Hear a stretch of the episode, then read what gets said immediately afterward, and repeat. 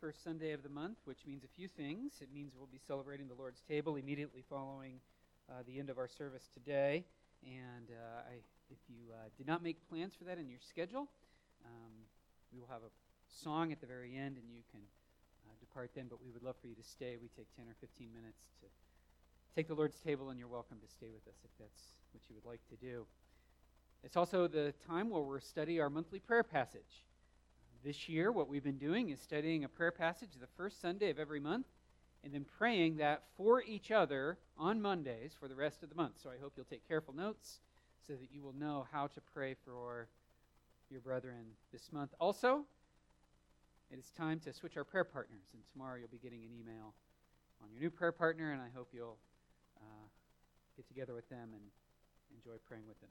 Let's pray, and then we will start our study this morning. Father, give us grace to know this passage and know your mind. Give us grace to understand exactly what you're trying to tell us.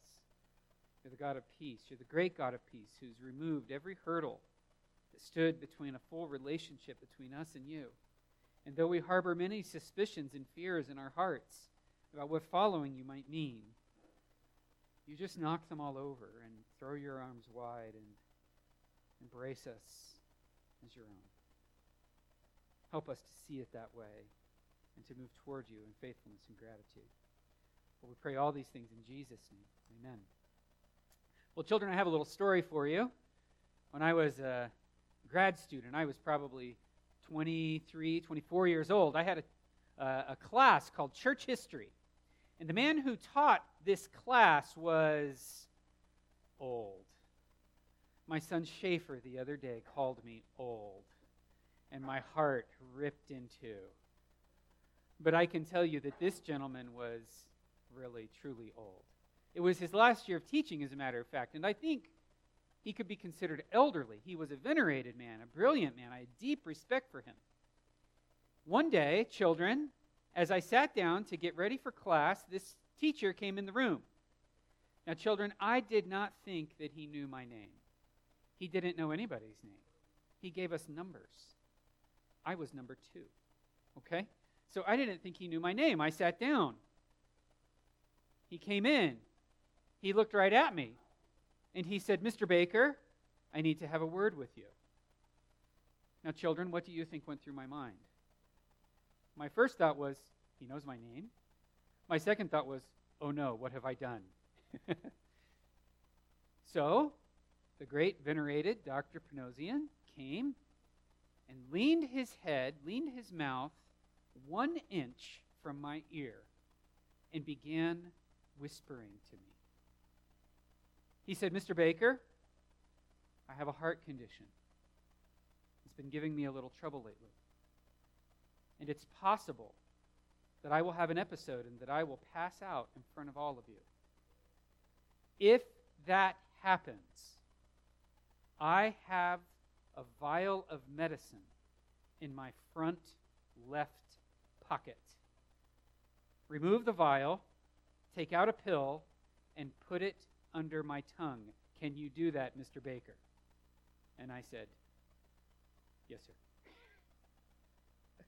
And he said, "Front left pocket." And I said, "Yes, sir." He goes, "One pill under my tongue." And I said, "Yes, sir." And he got up to walk away, go back to the podium, and he stopped. He turned on his heel, came back to me, got 1 inch from my ear again, and said, "Front left pocket." Now, children, for the next hour and 15 minutes, what 3 words do you think kept going through my mind? Front, left, pocket. Those were his last words. And today in Hebrews chapter 13, we're encountering some other last words. The man telling us these last words has been speaking to us for 13 chapters. We haven't been studying them as a church, but perhaps you've read the book of Hebrews. This is a venerated man. We'll talk about him in a moment. Everybody loves and respects him, and he has one last word that he wants to tell these Hebrew Christians. And he tells it to them here. "Now may the God of peace who brought again the from the dead, our Lord Jesus Christ, the great shepherd of the sheep, by the blood of the eternal covenant, equip you with everything good to do as well. Those are his last words. He wants these to be the enduring words that we take with us on our Christian journey. These are probably the last words he'll have with these people in his life, the last words that they'll hear from him. And what he wants echoing through their minds, what he wants them repeating over and again, just like I thought, front left pocket, he wants them to be thinking these words.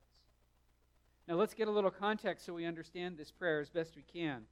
The man writing these words, we don't know who he was. He's nameless. But we do know that he was known to the people he was writing, to whom he was writing. It's possible that because of great persecution, he wanted to keep his name out of it. And he wanted to protect the people who'd be reading this letter. The authorities, if they didn't have a name in it, might not be able to track him down or hold them guilty for harboring some sort of unapproved statewide mail that could be considered negative.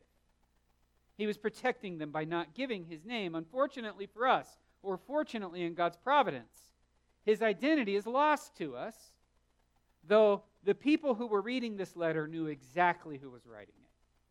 We will make no effort to try to decide who he was, though many scholars have tried.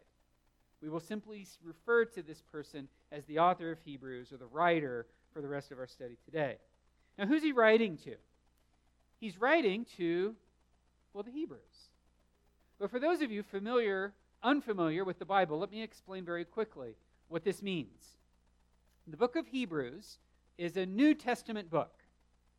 New Testament is opposed to the Old. The Old prepares us to meet the New Testament. It prepares us to meet the Lord Jesus Christ, his death, burial, and resurrection, which he calls the new covenant in my blood. In a little bit, we will observe the elements. Jesus is the representation of Jesus' broken body, the representation of Jesus' shed blood. And Jesus said, this is the new covenant. And so, the old covenant prepares us for the new. The first people to accept this new covenant, by and large, were Jewish people. Now, this would change over time, but when this letter was written, if you had a population counter, likely the majority of Christians in the world also happened to be Jewish. Now, over time, the Gentiles would quickly outnumber Jews, but the first people to embrace the Christian religion were Jewish people, and those Jewish people got kind of a double whammy of persecution from the nation of Rome. They were persecuted because they were Jews, and they were persecuted because they were Christians. And these persecuted people, these persecuted Jewish Christians, got scattered and pressured, and there was all sorts of trouble descending upon them. I read this week of a Ugandan Christian teenager who converted to Christianity. And his father enslaved him and beat him nearly to death, simply because he had asked Jesus to save him from his sins. These Jewish people had turned from Judaism to Christianity, to biblical Christianity. And as a result, their employment was threatened, their family was threatened, their support structure was cut off. And there was a great amount of temptation for them to turn their back on Jesus and go back to their old Jewish ways for the sake of all of the support that they could have. And this known but nameless author is encouraging them, stick with it, for Jesus is better than anything that you can possibly go back to. That's the argument of the book of Hebrews. This writer has been arguing for 13 chapters, don't go back. Don't go back to those things. Don't go back to Judaism. Hebrew Christians, stick with Christ because he's the greatest thing you can possibly have. And he closes with this prayer of benediction. Now let's look at this prayer very briefly in chapter 13, verses 20 and 21. As you look at verses 20 and 21, I want you to know that it's one sentence. Okay? As Dirk read that in our reading, now may the God of peace who brought you from the dead who brought again from the dead, rather, our Lord Jesus, the great shepherd of the sheep, by the blood of the eternal covenant, equip you with everything good that you may do his will, working in us that which is pleasing in his sight through Jesus Christ, to whom be glory forever and ever. Amen. That's one sentence. That's a mouthful, isn't it? It may not be as long as some of Paul's sentences, but let's call it a long and complicated sentence.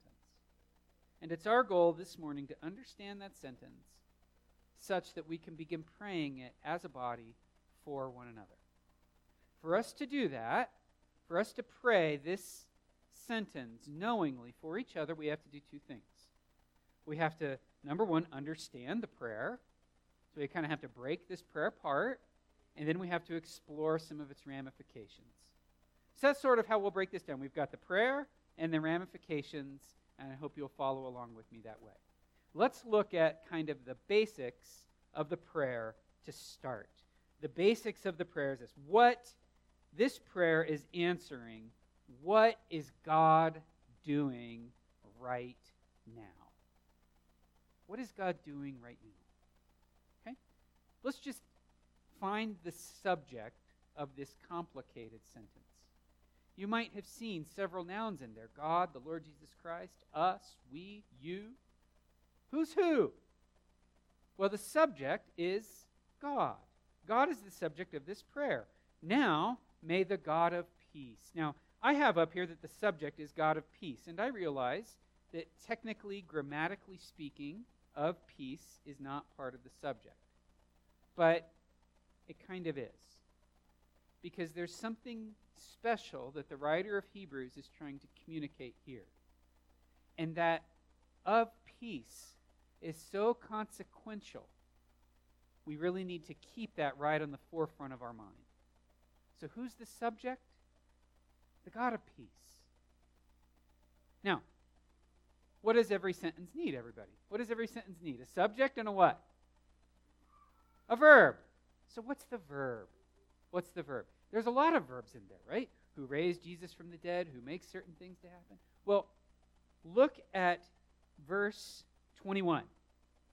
The first word of verse 21 is the verb. Everything else is just flowing off of that, and it's the word equip. May the God of peace equip. What does it mean to equip? We use that word equip, equipment, whatever. We use that a lot. This word is I don't know that the English word equip really brings it out. Let me explain how this word is used in other contexts. Do you remember when Jesus was walking around on the earth and he saw some fishermen and they were doing something? They were mending their nets. You can imagine how important that net would be to commercial fishermen. It would be so frustrating to find where all the fish are. You go out in the middle of the night, you follow the charts and the movements, and you get it right, and you land on the school of fish, and you drop your net on it, and there's a hole in your net, and half the fish leak out. Half the fish swim to safety, never to be caught again. Your equipment was incredibly important. So half the job of fishing was making sure that the lines weren't knotted and that the nets were in good working order. That's the word, mending, equipping, completing. This word is frequently used for instructing simple people or completing something that was broken. The idea in each of these words is that there is something that is working suboptimally. It's broken. It's functioning, but it's not there. And you come along and you fix it up, you mend it, you complete it, you do something to it, and suddenly it's working to its fullest capacity and capability now. That's the meaning of this word. May the God of peace do that for you. May the God of peace equip you, complete you, fix you, make you whole, bring you up to function in this optimal way. May the God of peace equip you. And what's our direct object? Well, it's you. But in this case, it's you all. It's specific. In fact, if you want to write in your Bibles, you all, may the God of peace equip you all. That all is there in Greek, and you might want to put it there. He's praying this for all the Christians, all these Hebrew Christians who've been persecuted and scattered, and he's praying that God would take them and mend them and help them and complete them and perfect them. He wants all Christians everywhere to undergo this equipping of God, equipping of the God of peace. So let's put these kind of basics together. We've got the skeleton. Let's put the skeleton together so we can let the writer then fill the rest of it out. Put together, the prayer is built around this statement. The God of peace equip you all. The God of peace equip you all. And so when we begin praying this prayer for each other this month, these words ought to resonate clearly. May the God of peace equip us all. May the God of peace complete us all. May the God of peace mend us all. And that's the core of our prayer. Now, as you might imagine, the author here has lots of things that sort of fill out this idea. Let's explore those now. He's going to talk about the method that God uses to equip us. The method that God uses to equip us. Okay? And it's going to answer the question, how is God equipping us? Okay? What is God doing? He's equipping us. How's he doing that? And he answers that question here. Number one, I want you to know, and the writer of Hebrews wants you to know, that God has already equipped you. God has already equipped you. He's already done it. Look right here. He says, the God of peace, who brought again from the dead our Lord Jesus Christ, the great shepherd of the sheep, by the blood of the eternal covenant, equip you. Okay? What is God saying here? God chose to equip you when he completed his eternal purposes. Let's look at this phraseology here. He says, who brought Jesus from the dead, again from the dead, the good shepherd, by the blood of the eternal covenant. Of the eternal covenant. Now, how many of you, when you read that, saw the word eternal, but thought something more like new? Or blessed. How many of you noticed that word eternal? What the writer of Hebrews is saying is this. Before time began, before you began, before any of this happened, God, in his eternal counsels, decided to equip you. God decided to do that in the counsels of eternity past. He's also telling us that this determination to equip you was ratified, as it were. It was completed, as it were, when he resurrected the Good Shepherd from the dead. When he resurrected the Good Shepherd from the dead. Now, in all the book of Hebrews, the first 13 chapters, no mention is made of Jesus as shepherd. Also, I forgot to point out, it says that God led forth. It's not the usual word for resurrection.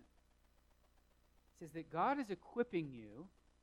God already equipped you when he led your good shepherd from the grave. He led your good shepherd from the grave. Now, this has been several years now. I was out running on one of these mountain trails. You see some odd things. You see some bizarre trails when you run in Utah in the woods. One day I was running, and suddenly I heard a bleating lamb. No kidding. Ah! That's the first for me. I'd never heard anything like that. I thought maybe I was hearing things. So I stopped, and sure enough, what happened? But the tiniest little newborn lamb came running up to me and nuzzled right up to my knee like it was a little puppy and wanted to be petted. I'm in the middle of the woods. I was like, what am I supposed to do with this? So I started walking, and what did the lamb do? Well, it followed. I started jogging. The lamb followed. I started running. That lamb followed me for probably a half mile, just following, until finally it just got tired, and I don't know what happened to the lamb. Lambs, there's something about lambs that instinctively follow. Our shepherd both follows and leads. He followed the Lord right up out of the grave, and we follow him out of it too. The writer of Hebrews says, God equipped you. God already equipped you when he led Jesus out from the grave, and now you follow him right out of that. And you walk right out of death. You walk right out of the sin that caused your death. You walk right out of the sins that hold you down and keep you there, that have you. He's led you out, and now you can follow him right out into his goodness. He's led you out by this resurrected shepherd whose blood guaranteed God's response. It wasn't our following. It wasn't our work. It wasn't our doing that causes God to move toward us in this equipping way. It was the work of Jesus Christ when he came and shed his blood on the cross that so motivated God. It guaranteed that he would move toward you and equip you and bring you free from death and bring you into a relationship with himself so that he can equip you for what? So that he can equip you for something really good. Now let's explore this next one. He continues to equip us. He equipped us. He determined in eternity past to equip us. He ratified that equipping when the Good Shepherd sealed the eternal covenant with his blood. And he continues right now to equip us. He avails to us every good thing. Let's read verse 21. This is extremely important. Equip you with everything good that you may do his will. He equips you with everything good. Now, the Greek preposition here is the word en. And it can be translated a lot of different ways. With is a perfectly good translation. The idea is, if I said I'm equipping you with something, you might think that if you're a soldier, I'm handing you a weapon. That's not quite the idea. If I were to say, I'm equipping you by everything good or for everything good, you would understand that there's this sphere of good that God is bringing you into.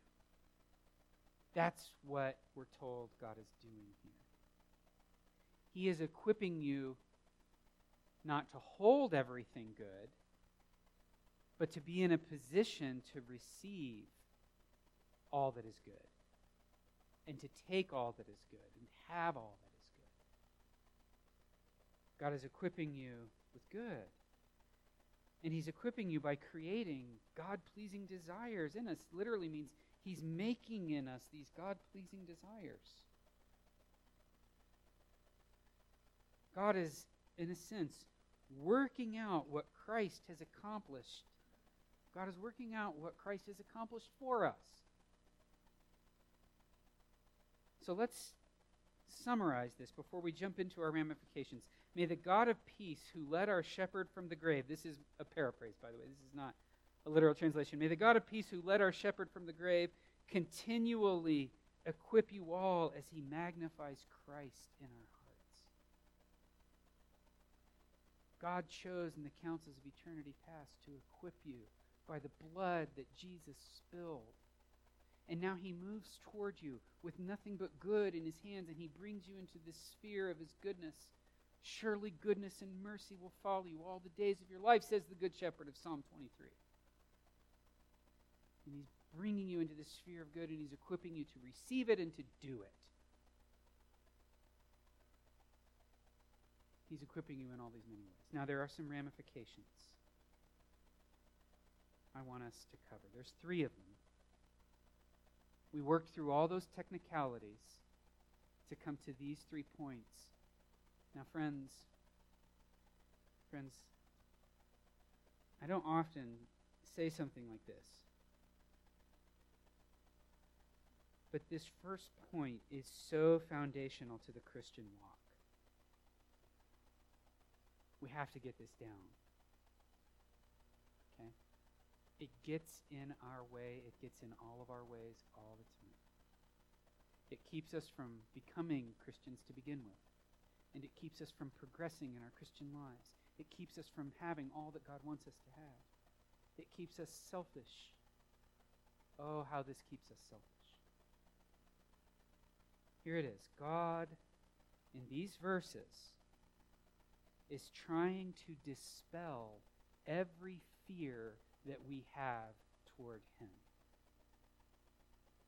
God is trying to dispel every fear that we have toward him. We harbor in our hearts, before we come to Christ as Savior, that if we step into Christianity, all sorts of bad is going to start happening to us.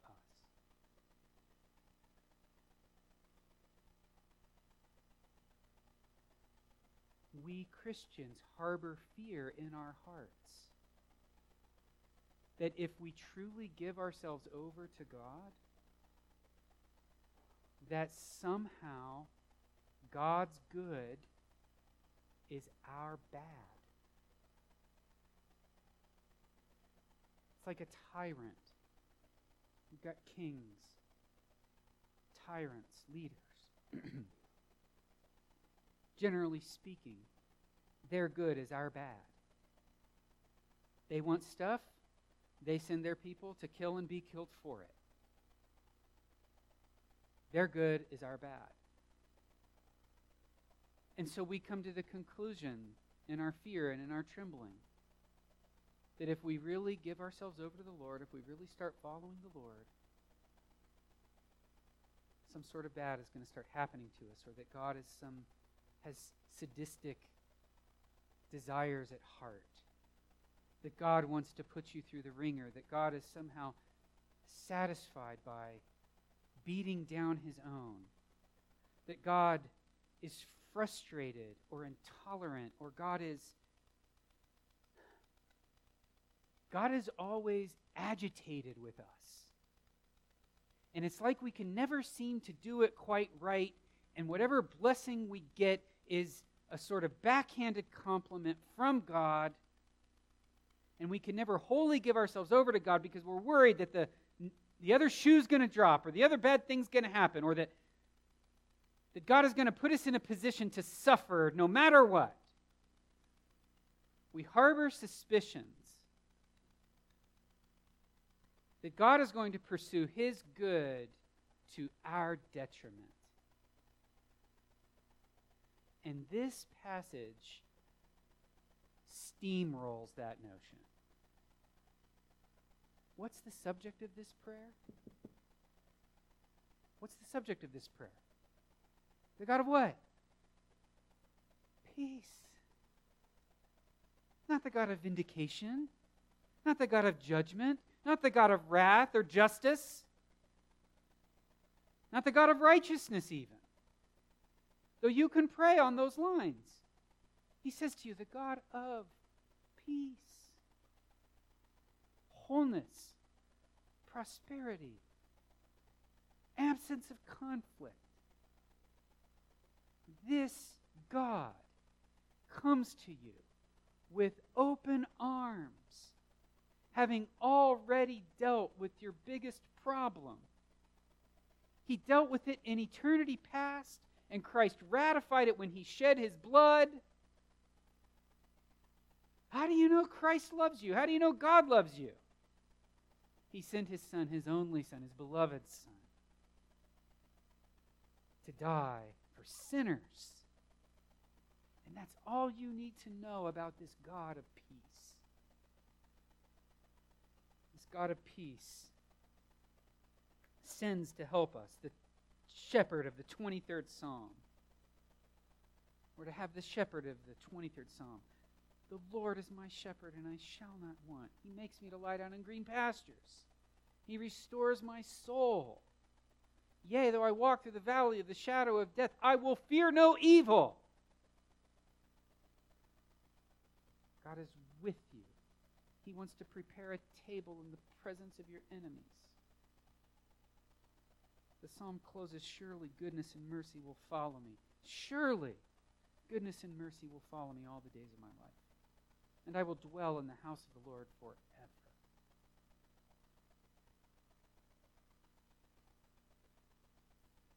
The God of peace is moving toward you with wide open arms. And the God of peace is reassuring you that his work opens you to everything that's good. You say, well, then why do I suffer?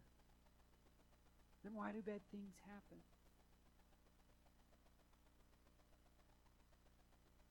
I can assure you, number one, it wasn't because of your sin. Romans chapter 8, verse 1. There is now, therefore, not a single condemnation for those who are in Christ Jesus. Now, there's a distinction here. Sometimes God in his grace allows us to live with the consequences of our sins.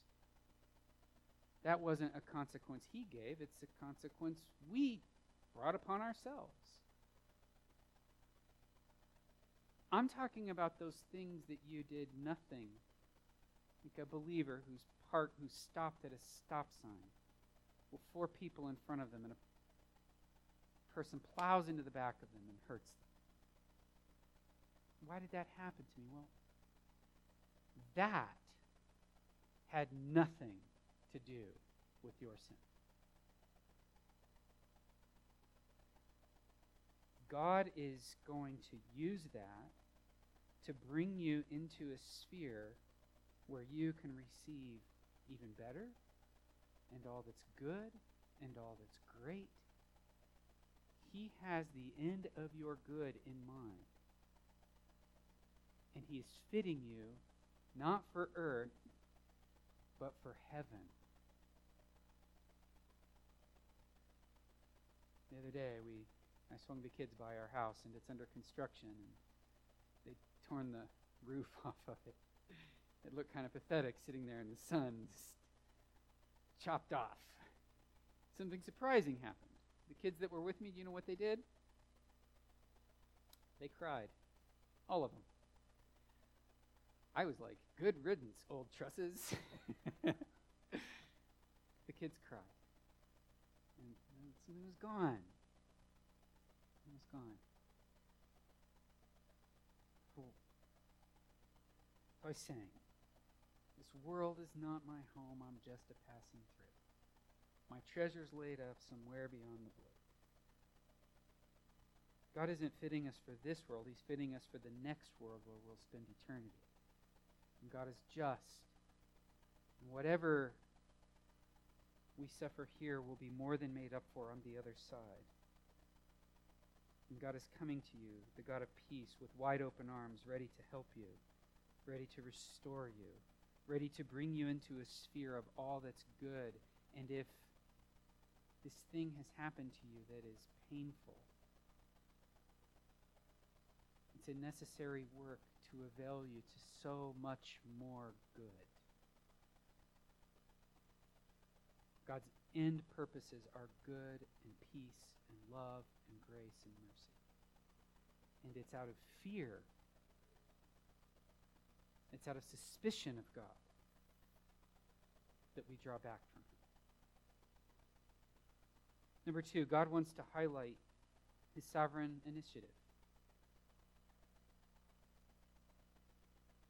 God formed this bloody covenant in eternity past. God took the lead in resurrecting Christ. And God is working in us all that's pleasing to Him. One author said this. His name is Sinclair Ferguson. He said this. He said, Christianity is not something we work to get. Christianity is something that we work out. And that is so clear in this passage. God has done all the work. We take it and run. We take it and move. We take what the God of peace has granted in bringing us into this sphere of peace, and we work toward it. And then last, God elevates our actions to incredible consequence. Think about this, guys. Think about this. The God of peace, who in eternity past decided to raise Christ from the dead by the means of the covenant of the Lamb having been slain before the foundation of the world, equips you unto all good. When God in eternity past decided to do this work for you, He had your good actions in mind. He had your good deeds at heart. He had all that's good that's coming to you in His mind.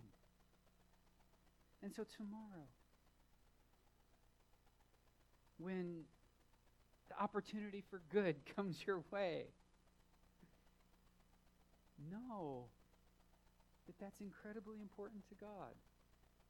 It's not a passing moment of good. It's not a passing moment of opportunity only. He's trying to work something of eternal consequence in you and for you and by you.